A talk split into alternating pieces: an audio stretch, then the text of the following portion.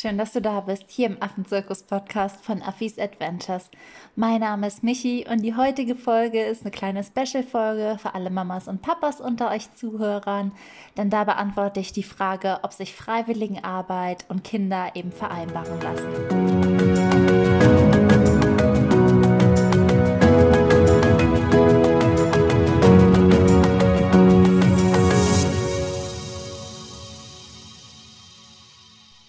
Dadurch, dass der Podcast jetzt auch schon ein bisschen beliebter geworden ist und mehrere tausend Downloads hat, worauf ich super stolz bin, ähm, bekomme ich natürlich auch häufige Anfragen von Familien mit Kindern, die sagen, wow, cool, Michi, wir mit unserer Familie würden auch mal gern Freiwilligenarbeit machen. Und die schildern mir dann auch immer ganz lieb ihre Vorstellungen, dass sie halt mitarbeiten, während die Kinder zum Beispiel auf der Farm spielen würden oder dass die Kinder so ein bisschen mithelfen mit dem Schwämmchen. Und die Anfragen sind wirklich alle Altersklassen von zwei Jahren bis irgendwie zwölf Jahren. Und da muss ich dann einfach leider immer zurückschreiben, dass Freiwilligenarbeit und Kinder eben zwei Dinge sind, die sich einfach in der Regel ausschließen. Und warum das der Fall ist und damit man das auch besser versteht, das möchte ich jetzt erklären. Wie ich schon gesagt habe, ist die Vorstellung der meisten Eltern dann einfach, dass sie Vollzeit in Anführungszeichen mitarbeiten und die Kinder nebenher spielen oder vielleicht ein bisschen mithelfen beim Essen vorbereiten oder beim Saubermachen. Und das ist wirklich eine, ja, eine schöne Vorstellung. Aber man muss auch ganz ehrlich sein, dass Freiwilligenarbeit so nicht funktioniert. Man fängt wirklich morgens um halb sieben an, hart zu arbeiten. Das erste Frühstück gibt es zweieinhalb Stunden später und man hat vormittags oder davor auch einfach nicht die Zeit, vielleicht noch mit den Kindern was zu essen oder was vorzubereiten. Zum anderen arbeitet man dann wirklich anstrengend und hart. Das Essen, was wir da vorbereiten, das wird mit Macheten geschnitten. Ähm, wir waschen in Badewannen, in Zementmixern.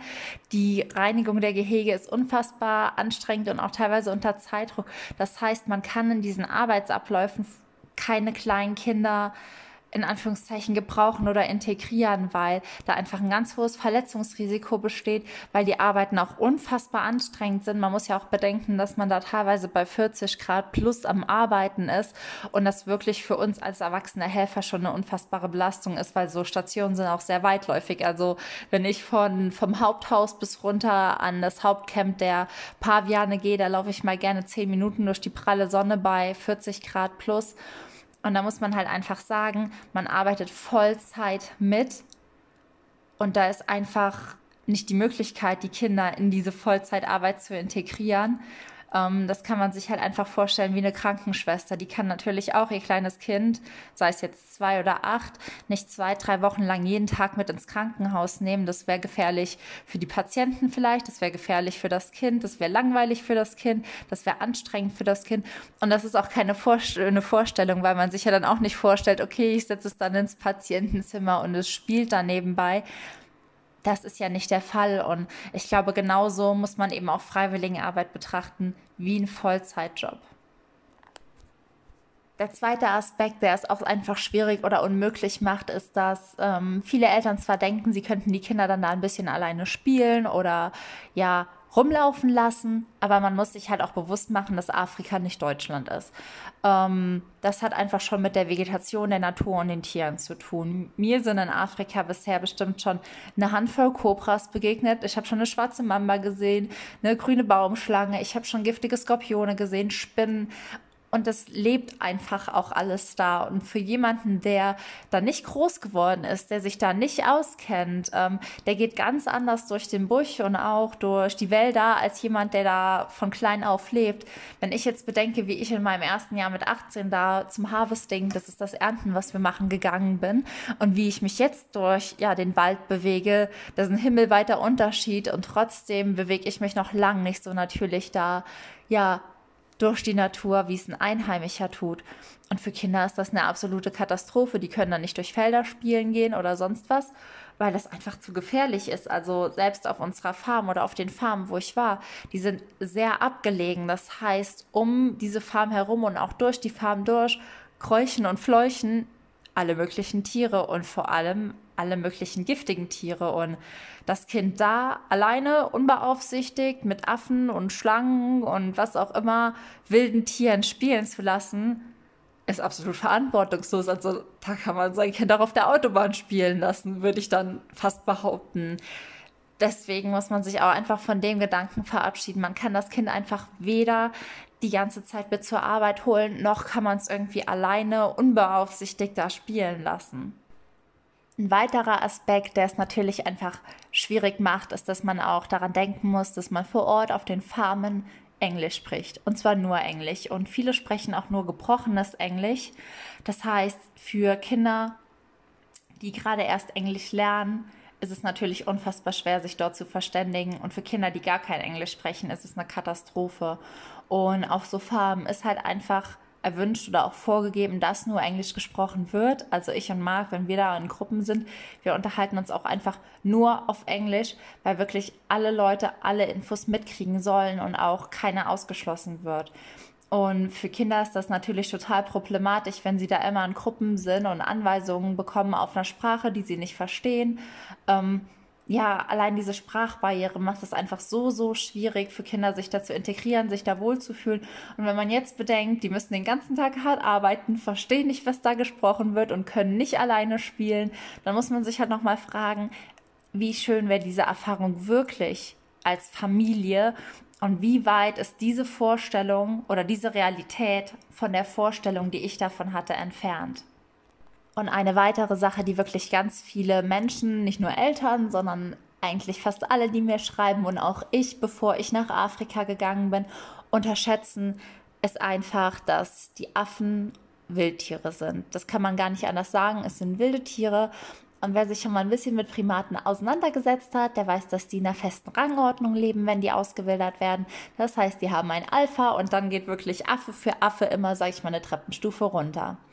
Und wir arbeiten zwar mit Jungtieren, aber auch unsere Jungtiere fangen eben schon an, ihre Rangordnung auszufechten. Das sind dann so kleine Kämpfe mit Bissen, die ja in blauen Flecken oder leicht blutig enden. Also man darf sich das jetzt wirklich nicht schlimm vorstellen, aber es tut halt einfach schon weh, wenn man von einem Affen gebissen wird und es tut denen auch untereinander weh. Trotzdem ist das natürlich alles spielerisches Verhalten, was dazugehört, um sich später eben auf Rangeskämpfe vorzubereiten. Und in diese Rangeskämpfe sind auch teilweise wie Freiwilligenhelfer integriert. Das heißt, gerade wenn man da neu ankommt, schauen die Affen eben, hm, wo ist der Freiwilligenhelfer denn? Ist der eher ganz oben in der Rangordnung oder ist der eher ganz unten? Und es kommt einfach bei fast allen Helfern vor, dass man wirklich einmal von einem Affen gemobbt oder gebissen wird. Gebissen ist, wenn nur ein Affe kommt, gemobbt ist, wenn die ganze Truppe einbeißt. Und das ist keine schöne Erfahrung. Aber was man daraus lernt, ist, dass man sich zur Wehr setzen muss. Das heißt, man dominiert den Affen, indem man halt laut brüllt oder ihn runterdrückt oder bestenfalls die effektivste Methode ist, ihn runterdrückt und in den Schwanz beißt. Weil wenn man das nicht macht, dann verliert man seine Stellung in der Rangordnung und dann rutscht man ganz nach unten. Und wenn man niedrige Stellung in der Rangordnung hat, wird man auch so gerne mal gebissen.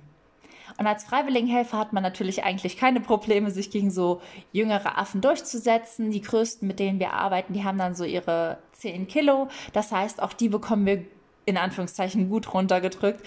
Man darf es nicht unterschätzen, die Tiere haben eine wahnsinnige Kraft, aber sie, sie stellen keine Gefahr für uns dar. Das heißt, wenn sie uns in die Wade schnappen, ja, dann haben sie mir in die Wade gebissen, dann kriege ich einen blauen Fleck, dann schnappe ich den äh, Affen zurück, weiß ihm in den Schwanz und gut ist und ich habe meine Stellung gesichert und das war's. Was man nicht oder was man jetzt aber beachten muss, ist, dass kleinere Kinder, egal in welchem Alter, denen ihre Wade oder denen ihr Oberschenkel ist bei denen der Arm oder der Rumpf. Die sind teilweise ja nicht so viel größer, nicht so viel schwerer als unsere Affen, je nachdem von welchem Alter wir sprechen. Klar, zweijährige Kinder ist was anderes als zwölfjährige Kinder, aber dennoch ist es für die unfassbar schwierig, sich gegen einen Affen oder eine Affentruppe durchzusetzen.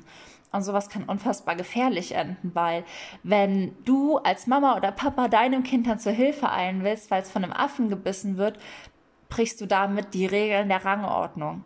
Und dann werdet ihr gemobbt. Und dann wird das Kind immer und immer wieder gemobbt das muss nicht passieren, aber es sind auf jeden Fall ja starke Tendenzen dazu, dass es passiert, weil das Kind sich einfach nicht seinen Platz in der Rangordnung weiter oben erkämpfen kann und weil es Probleme damit haben wird, einen heranwachsenden Affen zu dominieren. Und dem Kind da, also das ist einfach zu gefährlich. Ich glaube, das ist alles, was ich sagen kann. Das ist einfach zu gefährlich. Man darf nicht vergessen, dass diese Affen Paviane Wildtiere sind. Man darf nicht vergessen, dass die ausgewachsen so lange Eckzähne und noch engere, längere Eckzähne als ein Gepard haben. Man darf auch bei diesen Wörwitz, bei unseren süßen Meerkatzen nicht vergessen, dass die nach zwei Jahren längere Eckzähne haben oder genauso lange Eckzähne wie der kleine Finger. Ähm, das sind Dinge, die sieht man nicht auf meinen Bildern und vielleicht muss ich das da noch ein bisschen klarer herausstellen, aber es sind Wildtiere. Und die lassen sich nicht kuscheln, die bauen eine Bindung zu dir auf, wenn sie dich mögen und wenn du ranghoch bist. Aber es ist nicht, dass du sie holen und kuscheln kannst. Und auch dieses Verhältnis Kindern beizubringen, ist einfach sehr schwer. Um, deswegen tut es mir immer mega leid, wenn ich so Nachrichten beantworten muss mit, es geht leider nicht, dass Kinder in dem Alter bei Freiwilligenarbeit mitmachen, weil ich bin der Meinung, dass Freiwilligenarbeit mit Kindern unter 14, 15, 16 Jahren einfach überhaupt keinen Sinn machen. Die müssen sich A verständigen können, die müssen B zumindest teilweise mitarbeiten können, die müssen ein Bewusstsein dafür entwickeln, wo sie sich befinden und dass da eine andere Natur ist, in der Gefahren lauern und die müssen sich gegen die Affen zu Wehr setzen können. Das war der vierte Punkt.